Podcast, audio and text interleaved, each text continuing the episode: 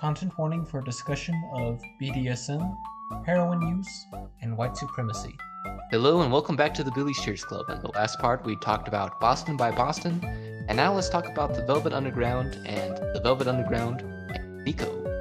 So, background on the band kind of started off when a guy named Lou Reed, who was a staff songwriter at Pickwick in the 60s, wrote a song called The Ostrich, where like they were like, hey, that's great. You should make an actual song out and like record it. And so he gathers up a quick band, names it uh, Primitives, I believe. And during this, he meets Welsh comp- composer John Cale.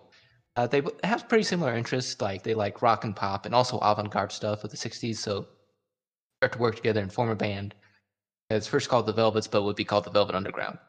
Uh, their first drummer, Ang- Angus MacLise, it found finds out that they were getting paid after their first gig and declares being compensated for making music is selling out and quits the band.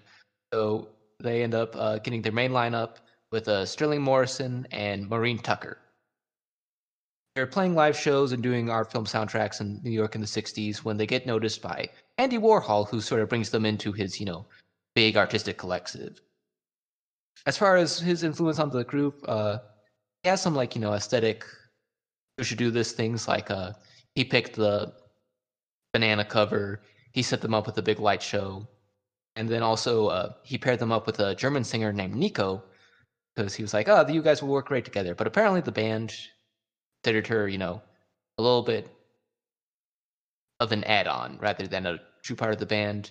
And also there was probably tension because Lou Reed was jewish and nico was a violent white supremacist.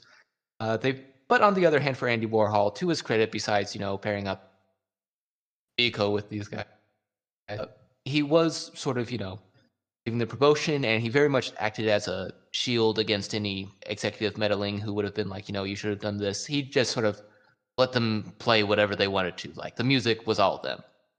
So uh, they end up, you know, out this album and their next album, just called The Velvet Underground, which are both, you know, very raw, kind of experimental, edgy lyrics of you know depravity and life being miserable in New York City that you know definitely weren't gonna fly with you know the pop crowd, but also like they were a little bit anti-hippie. Like apparently in one interview, one of them said that they were glad that Woodstock got all muddy and they had to you know like wallow in it because they weren't really into flower power, and also like they were weird and experimental, but not in a psychedelic way. So they had some shows with hippies, but not not enough to like sustain a career like the Doors were.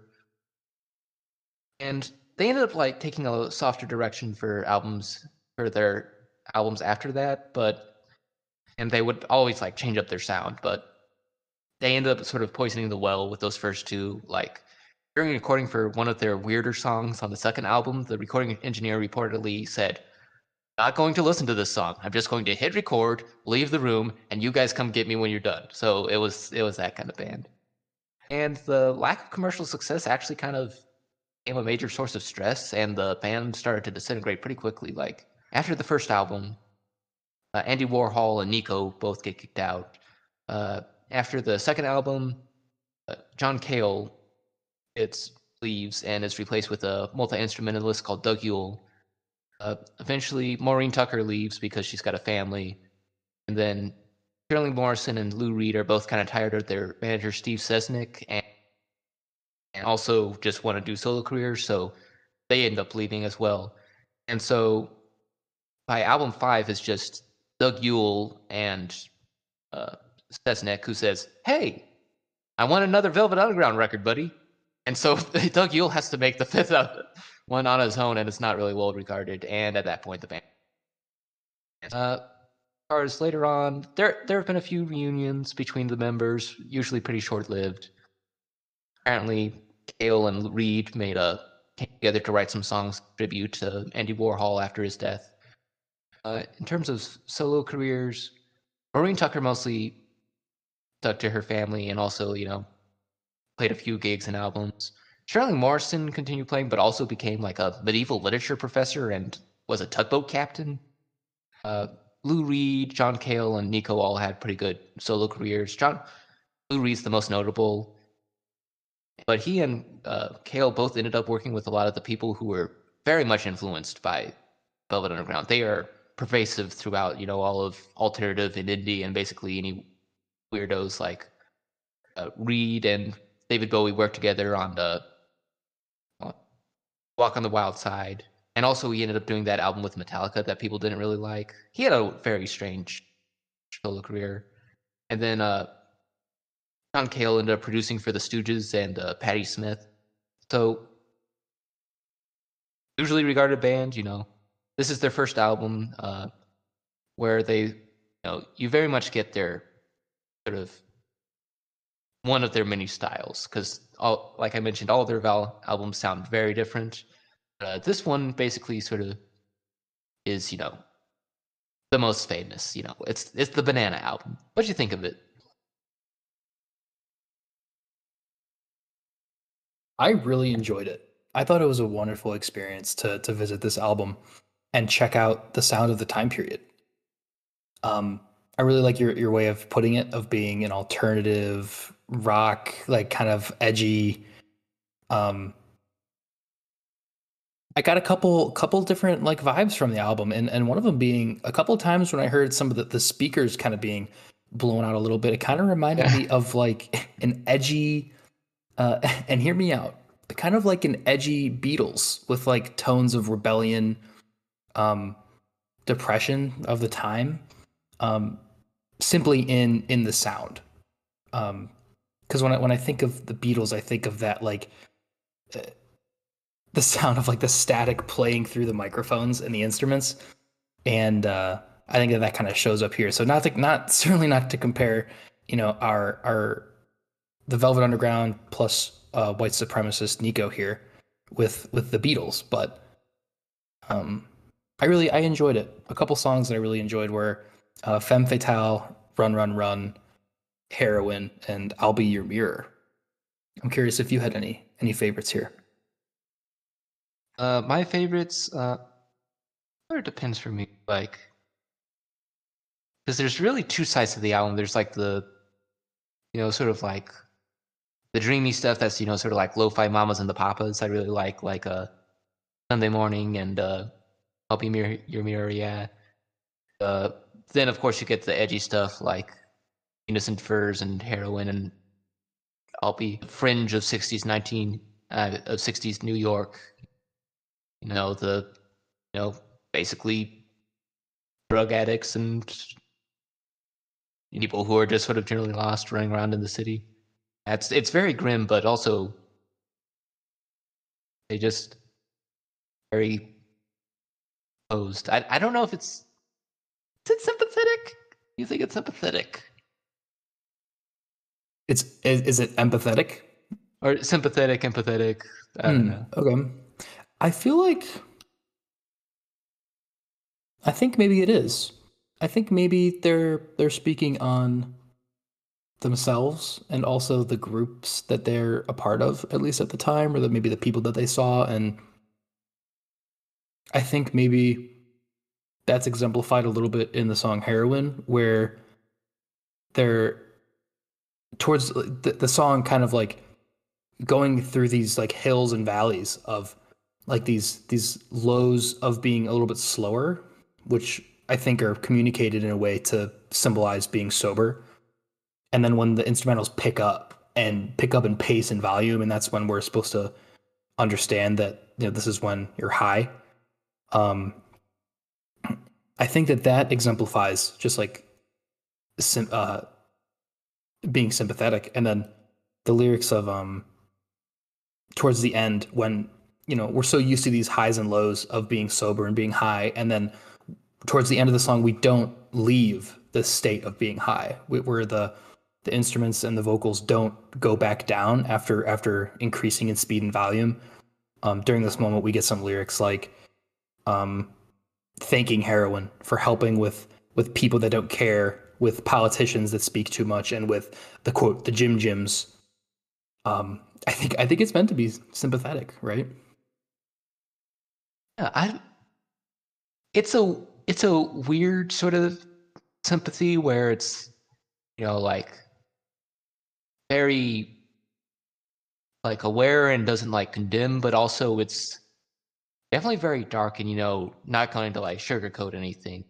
Like it's basically a lot of the song is about how like heroin will kill you and like heroin is you know killing you, but also heroin is relief, like you say, from all the stress.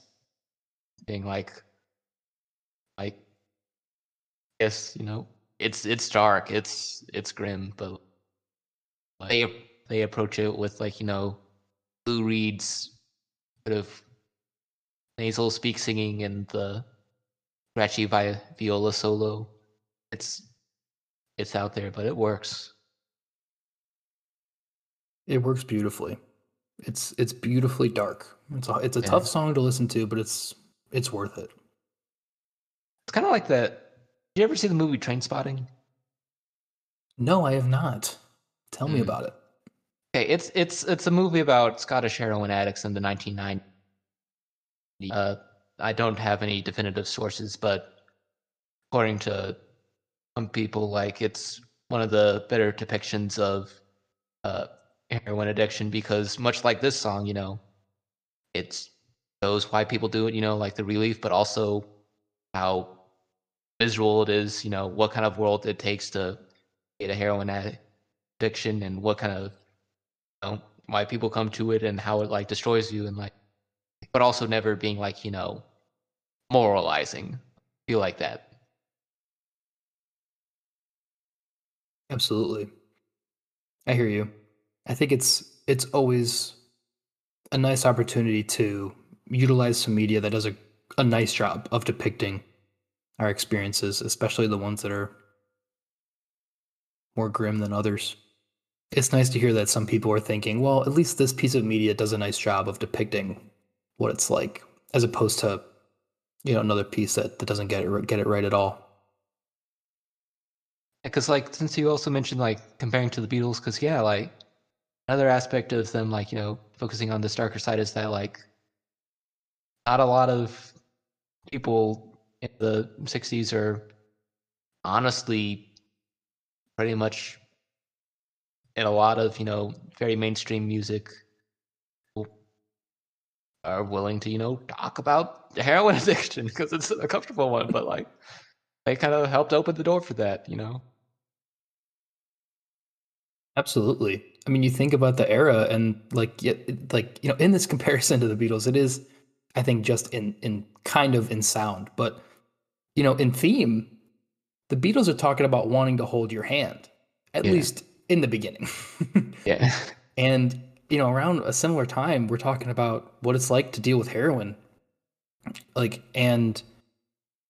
uh, all tomorrow's parties like worrying about like your status and not having anything to wear which might be a, a relatively shallow view of the of the song but yeah i think we're looking at more intense themes with um some some instrumentals that may seem at least somewhat familiar to to audiences at that time possibly Yeah, yeah, because it's definitely sort of generally riffing around with a lot of the pop song ideas of the time.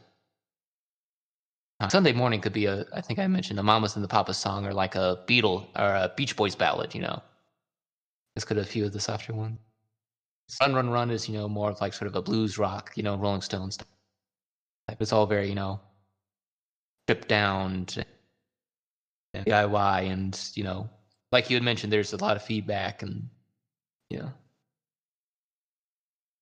of a- uh, Yeah, I like your depiction of of Run Run Run. I feel like Run Run Run belongs in like a late 70s early 80s movie about like about like Woodstock. Yeah. Like like when in Forrest Gump when Jenny's like having a difficult time and she's kind of bouncing around from place to place. I feel like it just belongs in like a montage of somebody, yeah, that's a really good. right? Yeah, yeah, definitely. Because yeah, it, like with Jenny, it's also sort of very you know, yeah, it's you know, reckless and energetic and you know, a good. If we want I to, do like your or sorry, go ahead. oh, you go ahead.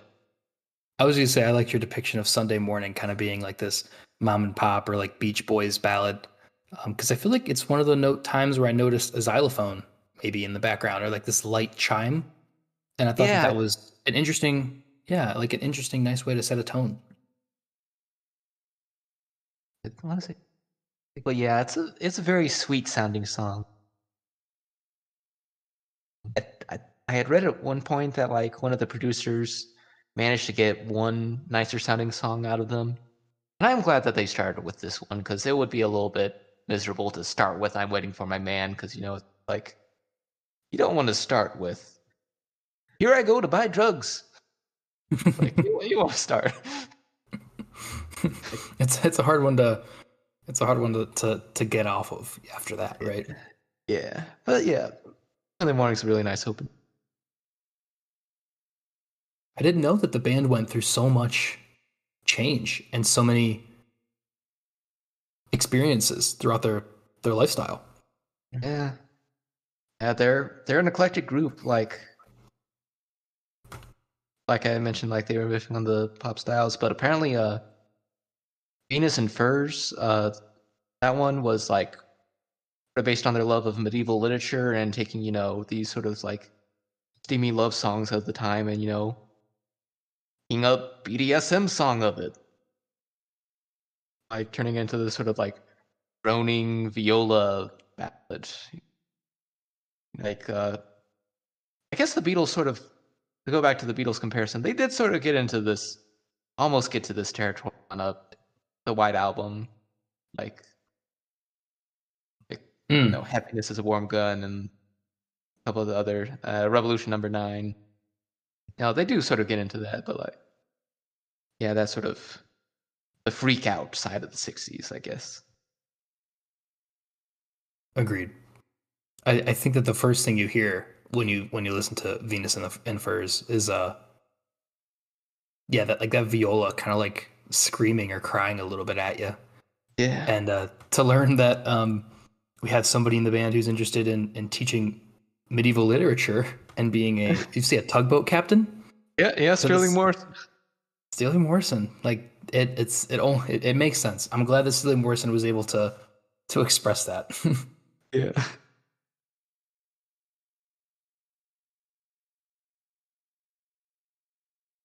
Did you think with as far as like the vocalists, like how did you feel comparing Nico and Lou Reed? I could appreciate um, Lou Reed's tone. I think a little bit more than Nico's. Although I do appre- I, I think for Nico's appearances on the album, I can really appreciate them. But it's just I feel like the songs that Lou Reed appeared on, um, as as you mentioned earlier, like we kind of know now that the band didn't necessarily gel too great with Nico. And so I feel like songs with Lou Reed, I think, just sounded a little bit more complete to me, at least. Um, what are some of your thoughts? Uh, yeah, they're definitely. Oh, I feel Nico can carry a note. to Be quite frank, she's she's like she's like the actual singer, you know, and she's got that sort of you know stoic, very German sounding style to where you know he sounds like a oh a very strict school marm, but in like a cool way. Hmm. And yeah, Lou Reed, he's more of like, you know, he's more of talk singing. He's got like a, I believe the term's like Sprechsänger, something, something, something German. You know, like a Schneider from the B52s or Bob Dylan. Yes. Good. Uh, that's a great comparison. Yeah, yeah, but yeah, like you say, I think, I think they end up yeah putting them on very different songs. Like Nico's got more of the ballads, and then uh, Lou Reed has more of the story songs, and so yeah, that really complements their styles. And also, I I do feel like they have a common vocal style of you know there's you know little tiny imperfections and flaws, or in Lou Reed's case, little tiny perfections and good parts you know they're you know it's it's not amateur-ish but there's a amateur quality to it that like makes it endearing I feel, Hmm. and really fits with the whole style. Absolutely. I think that the the the two distinct voices and the two distinct song types that kind of come from from those voices are really really help to kind of give the the album like a, a sense of variety and a sense of like every song is different but you're still listening to the velvet underground you're still listening to the same the same group and i think that, that that's a that's a great plus How do you how do you feel on like the last couple songs? The last couple like, songs, yeah. Um, I think that "I'll Be Your Mirror" was really great. I really enjoyed that one. Um, the Black Angels Death song really threw me for a loop because I feel like I heard those those strings like screaming in the in the first in the kind of like the the beginning half of the song. Um, I wasn't sure my thoughts on it. Um, I think that the Black Angels Death song as well as the European Sun were more about expression um, as opposed to maybe communicating a message, or maybe they were. Um, with the European Sun only having two verses and then jumping to an all-out brawl between the instruments to to get Yeah. a note in, it kind of sounds like. what did it sound like to you? yeah, that's a very good way to. I would just note real quick. That's a very good way to put it for uh, Black Angel, the European Suns. I wasn't. I wasn't too sure on them either. Black Angel Death song was definitely grim. I I wasn't sure what it was on about either, but at least it sort of held together. I I wasn't. I honestly don't really like European Sun just because it was like you know, like you say, it turns into a brawl from the for the instrument.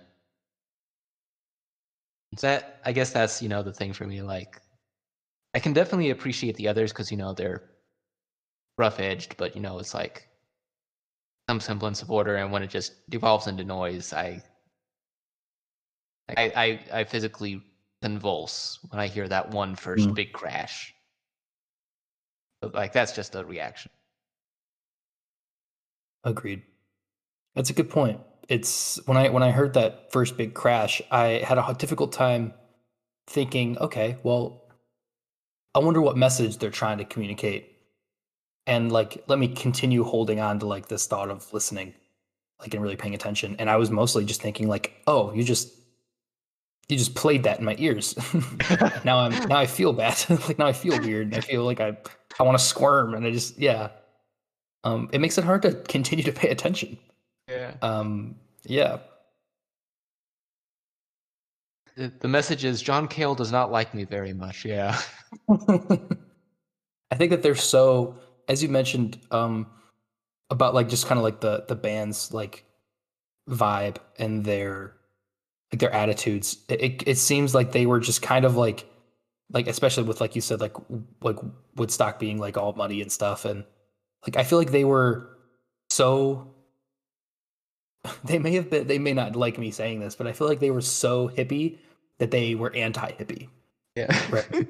and I think that that may have like contributed to them thinking, you know what, I'm just gonna do what I want to do, and I'm gonna make this song where um, we're gonna have two verses, and then everybody can just go absolutely ballistic for five minutes, and there's not gonna be a whole lot of organization. Like they just they kind of had this vibe of, um, I don't care if you like these two songs. This is this is important to us and I think that that's just kind of exemplifies their feeling of of not fitting in. Maybe Yeah, definitely. Like you say, it's a it's a very authentic way to end it. And I guess authentic doesn't always equal good, but at the very least they put it right at the end, so then you don't have to listen to it. So then you're not like, oh gosh, what else are they gonna put on this album? You're like, okay, it's the closer. But at the very least, you know. absolutely. You can kind of just listen through to "I'll Be Your Mirror" and be like, okay, that's the whole album. They did great. And then if you're you're really itching for something really really authentic, you can you can explore a little bit further. But I'm with you. Yeah, definitely. It's yeah, there yeah. I don't know. I feel like Archangel Death song was still pretty nice in its unspecific rooting way, but yeah. European Sun I I listened to once. Mm, understood. It is a song where you you can really only touch on it maybe if you're you're dead set on listening to the entire album in full. Or if you are craving a sound of chaos and disorganization. but authentic. Yeah. If you want to know what people New York before the 19 between about 1969 and 1990 apparently, uh, from what I've been told. This was the sound. this is the sound of what happens in New York City for about 20 years. Oh, yeah. Yeah, uh, any any closing thoughts? I know. I just I re- I was really appreciative, uh, Caleb, of being able to check this album out because I can really appreciate. Um, I'm one to feel like all art is valuable.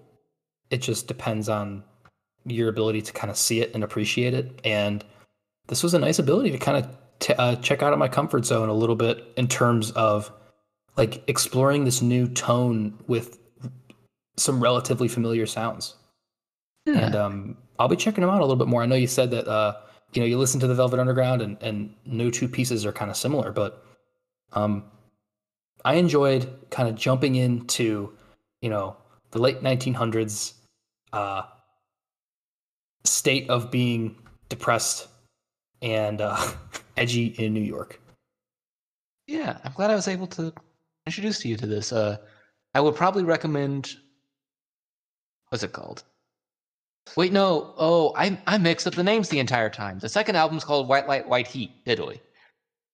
Self-titled Velvet Underground. That's the one you want to listen to next, because that's because that's the ballads one. Like that's the one where they get really good at the singer-songwriter stuff. So like, I see. You want the more normal one. That's the one to listen to. Okay. White Light, White Heat. I would probably. No. Is it? It's it's one where it's like you know, like you say, art is valuable, but I wouldn't pay too much Understandable. Well, all right, I'll check that one out next. And thank you very much for getting me into deeper side of Boston. And thank you, oh listener, for listening. Uh, the albums we listened to were Boston by Boston and The Velvet Underground by Nico by Velvet Underground. I'm Caleb Clark. And I'm Zach Dispirito. Thanks for listening to the Billy Shears Club.